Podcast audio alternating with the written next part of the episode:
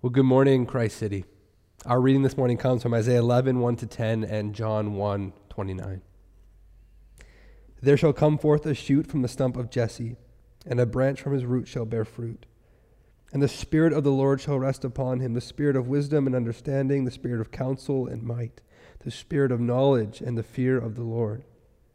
And his delight shall be in the fear of the Lord. He shall not judge by what his eyes see, or decide disputes by what his ears hear, but with righteousness he shall judge the poor, and decide with equity for the meek of the earth. And he shall strike the earth with the rod of his mouth, and with the breath of his lips he shall kill the wicked. Righteousness shall be the belt of his waist, and faithfulness the belt of his loins. The wolf shall dwell with the lamb, and the leopard shall lie down with the young goat. And the calf and the lion and the fattened calf together, and a little child shall lead them. The cow and the bear shall graze, their young shall lie down together, and the lion shall eat straw like the ox. The nursing child shall play over the hole of the cobra, and the weaned child shall put his hand on the adder's den. They shall not hurt or destroy in all my holy mountain, for the earth shall be full of the knowledge of the Lord, as the waters cover the sea. In that day the root of Jesse, who shall stand as a signal for the peoples, of him shall the nations inquire, and his resting place shall be glorious. And John 1, verse 29. The next day he saw Jesus coming toward him and said, "Behold the Lamb of God, who takes away the sin of the world." What makes for peace? What makes for peace? Asking that question today will likely result in receiving a variety of answers, all having to do in some way, shape, or form with freedom from something. Peace, as we could culturally define it, is the harmony, right, the tranquility that results from freedom from something. So, for example, what makes for peace? Freedom from my kids for an evening, 3 weeks into lockdown. That would make for peace. What makes for peace? Freedom from the people who demand so much of our time, our energy, and our patience.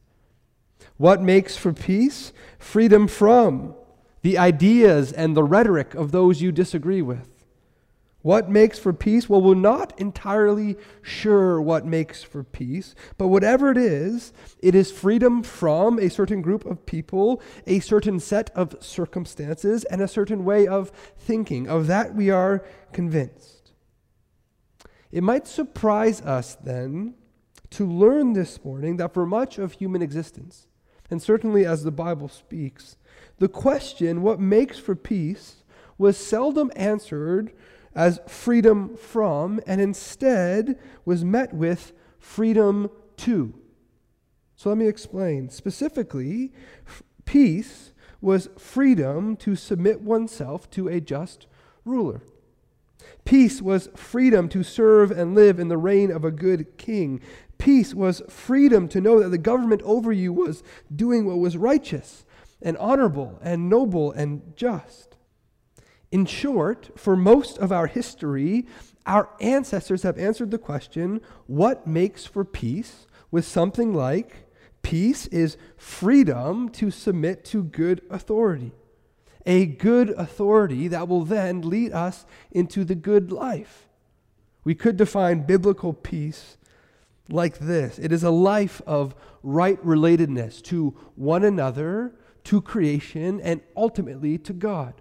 It is a life of right relatedness, everything being put back into joint, as it were. And I realize, having said submit and authority in the same sentence, that this is a difficult answer for us to swallow in our day and age. For one, in an increasingly polarized world, and we keep on saying that, but it seems to get more and more polarized, doesn't it?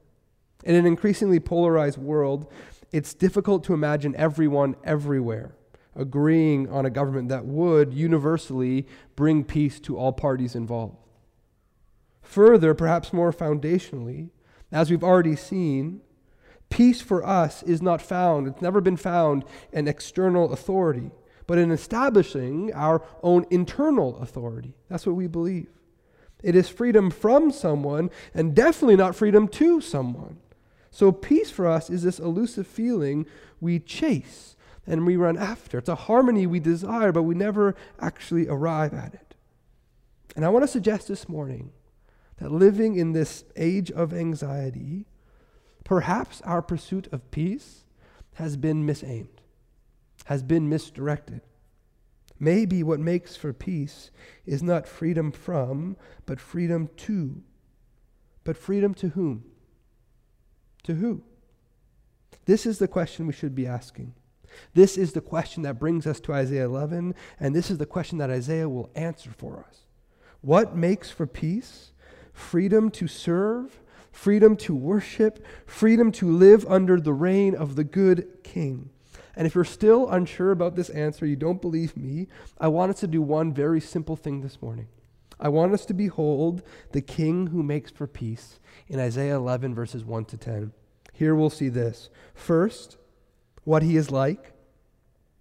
Second, what he will do. And thirdly and finally, what this peace that he brings actually looks like. And so first point, this good King who will make for peace, what is he like? What is he like? In Isaiah 11, verse 1, we find this strange phrase.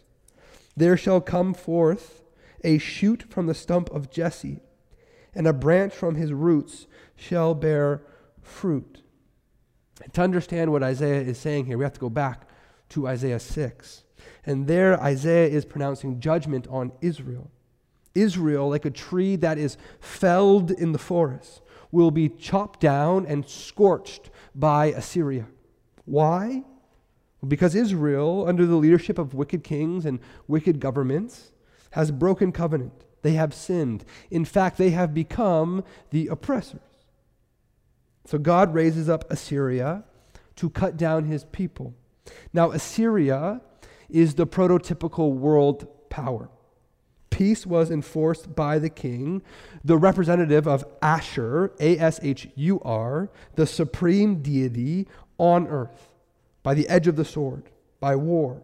What made for peace, according to the supreme deity Ashur? It was simple. A king who would muster the strength of the superpower to wage holy wars on any rival nation who stood in its way. That's what made for peace. And it's a predictable solution, isn't it? In fact, it's a formula that will be employed by Babylon after Assyria, and Persia after Babylon, and Greece after Persia, and Rome after Greece. It's a formula that Israel itself tried to imitate, and to this day, one nation states around the world try to copy as they try to answer the question, what makes for peace with, well, more of us? That's what makes for peace. More of our way of living. More of our way of thinking. More of our way of being. And what we need to see in the whole biblical narrative this morning is that God opposes the proud. He opposes proud people, and he opposes proud peoples. Right before our passage about a stump and a shoot, listen to how the Lord describes the future of the vast forest that is Assyria. Behold, the Lord God of hosts will lop the boughs with terrifying power. The great in height will be hewn down, and the lofty will be brought low. He will cut down the thickets of the forest with an axe, and Lebanon will fall by the majestic one. See, in asking the question, what is he like, this one who will make for peace, we must first see that this king is unlike any other king who has come before. He's unlike any other king who has come before. He's unlike other kings first in his beginnings. We read, he'll come from the stump of Jesse. As one scholar said, this indicates humble origins. Recently, my wife and I have been watching the show The Crown, and we just started, so we're in season 1 or 2 or somewhere along there. But you know the show The Crown, which is about the British monarchy. In that show, pedigree counts for everything. What house do you come from? What school were you trained at? Who does your family know? No, this king will have humble beginnings. He will not have the earthly pedigree of other kings. He's unlike other kings in his beginnings, but he's also, perhaps more foundationally, unlike other kings in his very nature. In his very nature. We read, upon this king, this ruler, the very Spirit of God will rest. Now let me just think about this with you in terms of a contrast. In contrast, consider, if you will, the spirit of every ruler who's ever walked this earth. Proud, right? Self-serving, egotistical. Even history's best rulers are shown, sometimes after they die, to have had at least one fatal flaw, at least one major character deficiency. But it's not so with this king. Because the Spirit of God rests upon him, he, above all else, fears the Lord. We saw that twice, didn't we? He fears the Lord. And it is this fear of the Lord, not fear of losing power or fear of having his humble origins exposed, which by the Spirit, this fear of the Lord is what makes him wise and powerful. He knows. He walks in relationship with perfectly, in perfect intimacy with God, with his Father, as we'll discover. He does all this perfectly. Again, not to make too many references to The Crown, but there is another episode where Winston Churchill, arguably one of the most celebrated political leaders of the 20th century, is presented by the directors and the writers as wildly insecure. He's nearing the end of his political life, and a painting is commissioned for him by a famous artist, by both parties. And when it is finished and unveiled, Churchill, he cannot bear to look at the truth of how he's presented as weak and frail by this painter. Instead of standing up tall and proud as the triumphant conqueror of Hitler that he perceived himself to be, instead he was portrayed as weak and frail and sitting in a chair.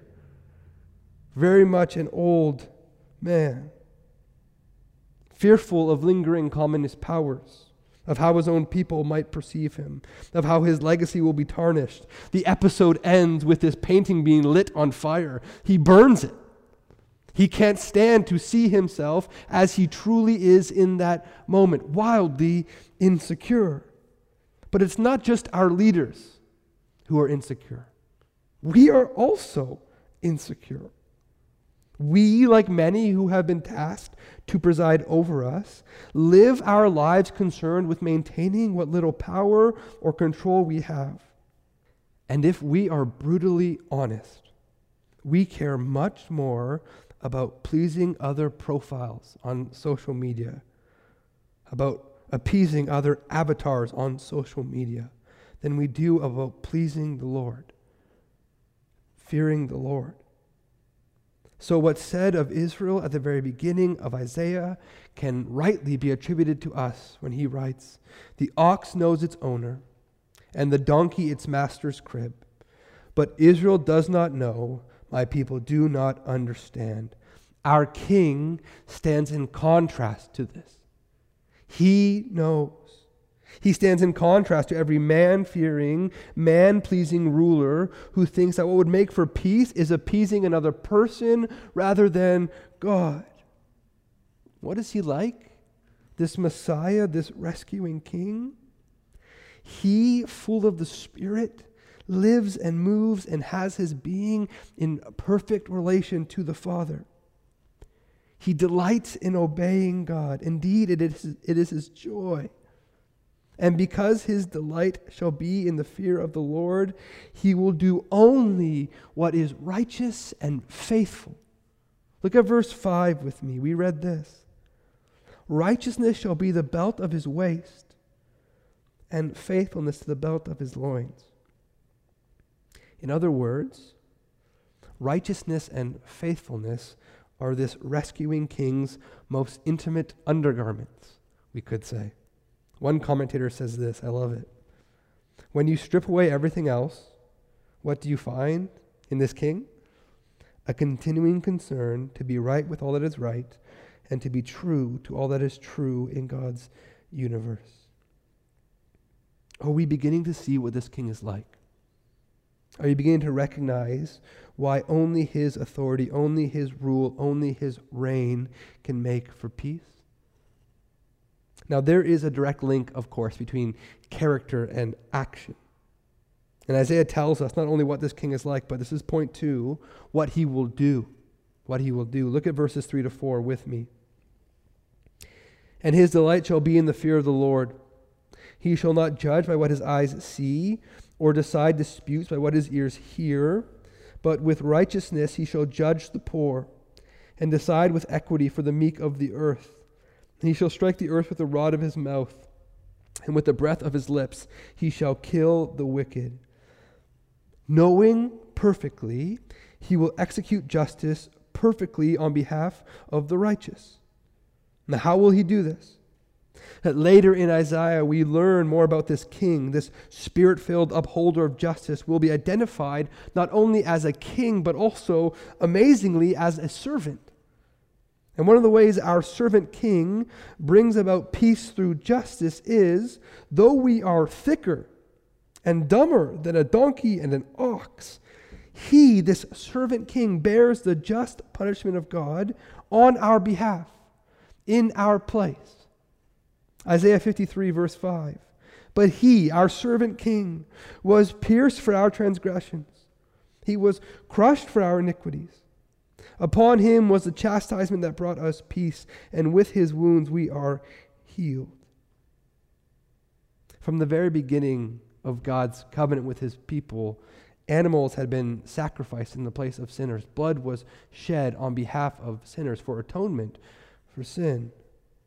And what the law and Isaiah point to in shadow, John the Baptist fills in color when he exclaims concerning Jesus of Nazareth in our text we read this morning, "Behold, the Lamb of God who takes away the sin of the world." Jesus is our spirit-filled, Father-delighting King, who, born to humble circumstances in a manger, executes justice for all the poor and needy like you and like me in taking the Father's just punishment for sin onto himself. Again, we ask, what makes for peace? It is not first freedom from your enemies. It is not first even freedom from your circumstances, nor is it even first freedom from this world. What makes for peace first is a person, a wholehearted, nowhere else I can turn, submission to this person, to King Jesus. And so let me just ask you this morning, do you truly believe that knowing and worshiping and submitting to King Jesus makes for peace? Fast forward 700 years after Isaiah, after John has pronounced Jesus as the Lamb who takes away the sins of the world, and we find Jesus himself approaching Jerusalem, entering the last week of his life.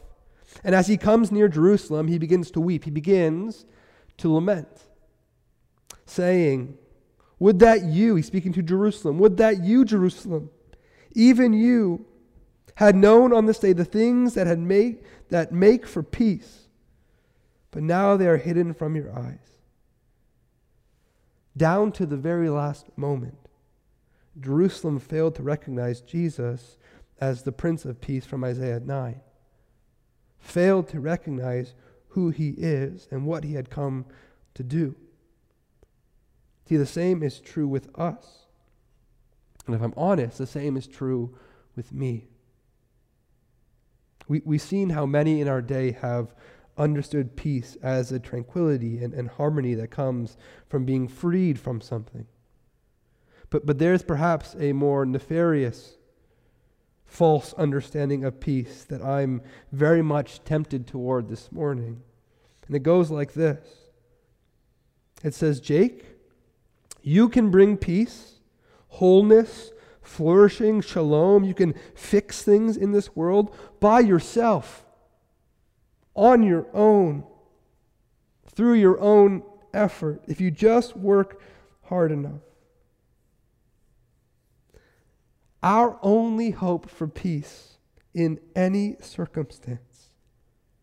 I want you to think of a circumstance right now where you need peace, like true peace, biblical peace, right relatedness to God and creation and to one another.